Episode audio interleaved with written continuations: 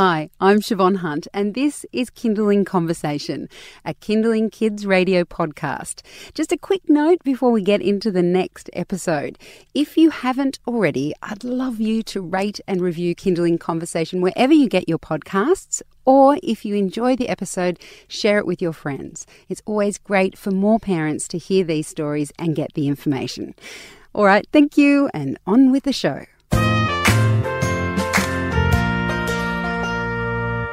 Last week, I spoke with Shiloh Curtis about how we might raise strong girls.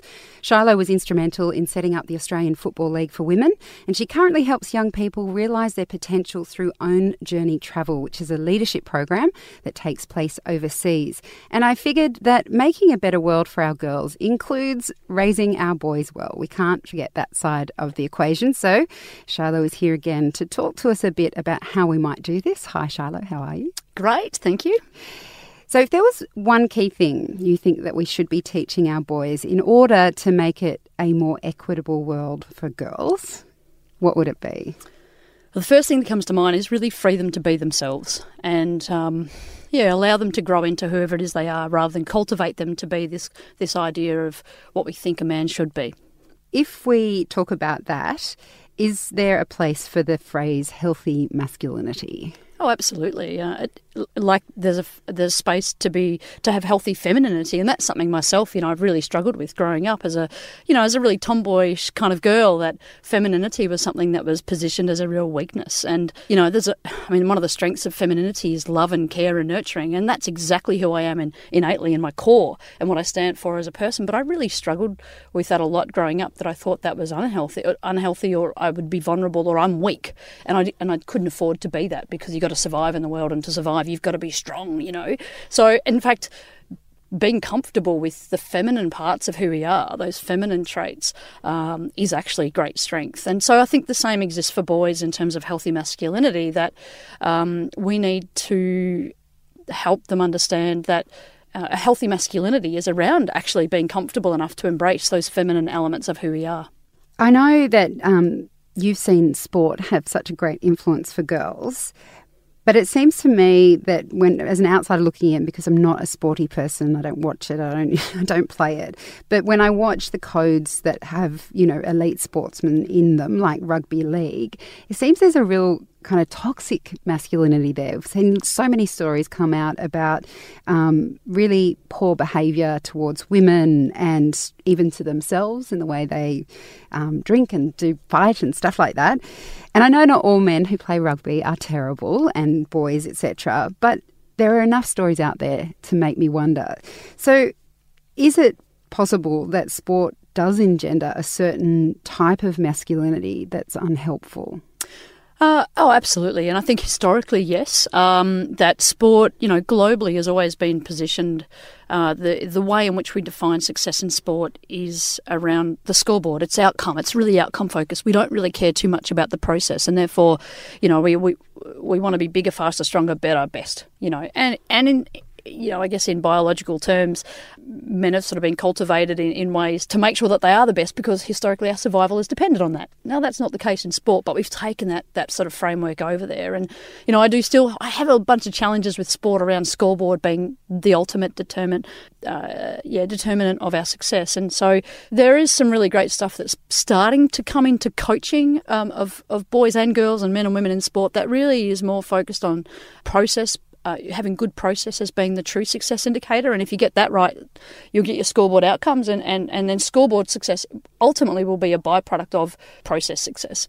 So I think that's really critical. And in that, I think there is opportunity to coach and train our boys and young men and adult men to really investigate their own personal process and to be much more balanced in that. And there's freedom. There are other qualities that we can appreciate appreciate about you that are just as important as the scoreboard. So um, we need to sort of shift our language around that. And i think not worry too much about getting that scoreboard outcome because i think that that drives a concept of whatever it takes mentality as opposed to winning with integrity. They're, they're really quite different, aren't they? Oh, yes, hugely different. You're listening to Kinderling Conversation. I'm speaking with Shiloh Curtis, who's the founder of Own Journey Travel. It doesn't really encapsulate everything that she does, though, because she's instrumental in setting up the um, Australian Football League for Women. She has often been um, working with young people in leadership, helping them to discover their own best qualities, I suppose. And last week we were talking about how we raise strong girls. And if I have a girl and a boy, so I want to raise them both well. And possibly because I'm a woman and possibly because I haven't been involved in sport.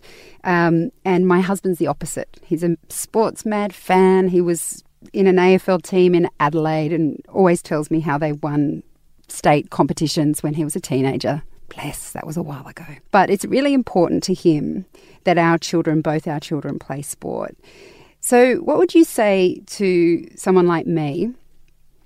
My son's only three and a half, so I don't mind if he doesn't play sport yet. But if he turns around and says to me, Mum, I really want to play rugby, and my inside I'm going, head injuries, toxic masculinity, blah, blah, blah, blah, blah.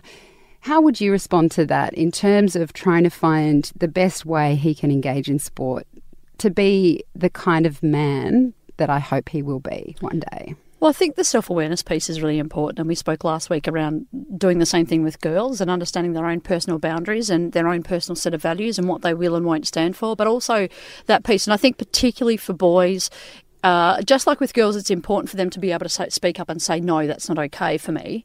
Um, I think it's important to teach our boys to stand up and say exactly the same thing um, in relation to the behaviour of others around them and to be able to develop a lens where they can filter what comes in and what comes out, what messages that come in and out. And we know that absolutely sport is on a, a journey around um, challenging its own, the own negative aspects of, of, um, of hypermasculinity and, and, and becoming more gender balanced in its approach. And, and I think what's really lovely is this beautiful, as I call the Women's Spring of women in sport in Australia.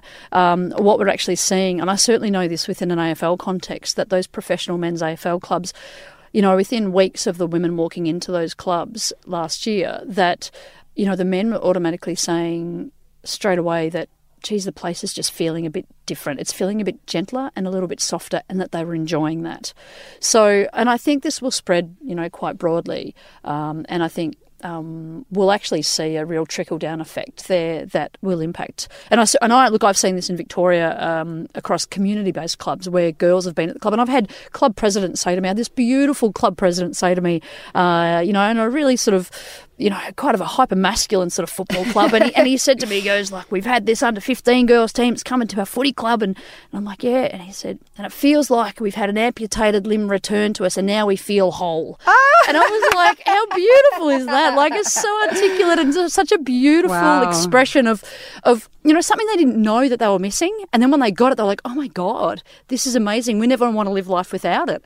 And so I think this will happen across all sports at a community and a high performance level. And there'll be a real shift in the coming generations around how masculinity is expressed and what we value in men and, and what we'll call men um, to account on, we'll hold them to account on. So with our little boys, I think we have to teach them to hold each other to account, but also to hold themselves to account. So that self awareness piece is really critical. So they can actually really look at themselves in the mirror and become their own judge and and be the person that regulates their own behaviour because we know that pack mentality, you know, it's very hard for a, a boy or a young man to be able to speak, you know, speak out against the crowd and say, no, this is not okay, boys. We need to do this differently.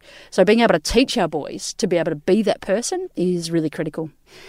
And in all of that, what is a father's role? Because um, there's only so much. I mean, I love my little boy. He's gorgeous. I love to cuddle him and, and all the rest, spend time with him. But if he had a choice, he'd choose his dad, bless him. He's very attached to his father. So uh, I'm not saying that all boys are like this, but, but what is um, often I find anyway, it's the mums that are doing the research about how can I raise my child well. We're the ones that worry about it. We're the ones that for some reason have this weird mother's guilt whenever we leave our children, right? And that is a whole other interview, probably a series. Correct. But, right? But, um, how do we bring our dads into this conversation? Because uh, uh, speaking only from my own family, I'll bring up something like that with my husband, and he'll be like, "But I'm fine," and he he is quite evolved in a way. And he's like, I'm fine, I'm nice, I'm good to women, I'm blah, blah, blah. Why, why do I have to still tell, stop call, telling him to stop crying like a baby? And I'll be like, well, he's not going to listen to me. I'm his wife. But how do we bring the men onto this journey to help our boys have a different kind of life? Yeah, it, isn't it interesting that the um, the the luxuries of privilege um, is that you don't know what you don't know, and if you've never experienced um, those kind of prejudices or you've been on the end of those kind of toxic behaviours, um, you don't uh, really have a, a, complete understanding of what that's like, and to be able to empathise is then really challenging. So, you know, for women, know, for the LGBTQI community, for non-white people, for Indigenous people, we all understand what it likes to be on the on the other end of those kind of behaviours. But um, if you're a really privileged person, like a straight white man, then um, it's very hard to see those things. And, and so I think the conversation around empathy is really important. And I think not whacking the men in our communities also for not really having that uh, um, understanding because it's I mean, it's not their fault they're born into that situation, but at the same time, really trying to seek out a commitment from them that um, that that they there are things that, that they don't yet understand um, because of their own life experiences, and that's okay. But they've just got to trust the people in their lives that these things actually do exist.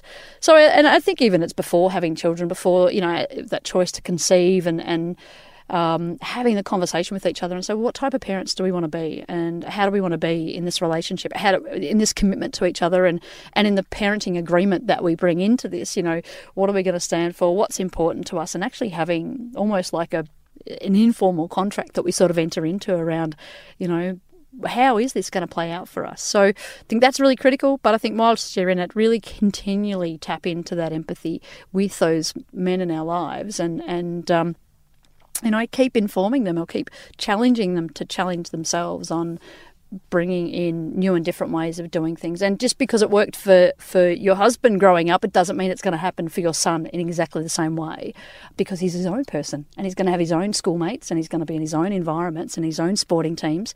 So it's not actually a carbon copy, you know, example of what your, what your husband went through. So um, I think a reminder around that too is really important. That's a completely different set of circumstances, except there's half of his DNA in there. I'll just invite you to dinner, okay? Sure, no worries. Charlotte, thank you so much for your time today. No worries, great to be here.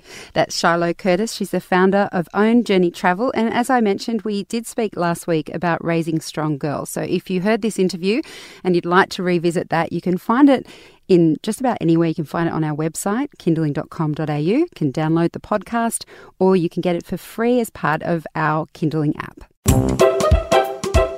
Hi, we're the Beanies. Get your child off screens and into their imagination as we explore how bubbles are made. What's in a sneeze? Achoo! And what's with the weather today? Professor Know It All knows. Hello, Beanies. Hello, the, the Beanies, a podcast just for kids. Subscribe now on iTunes or listen anytime on the Kinderling app.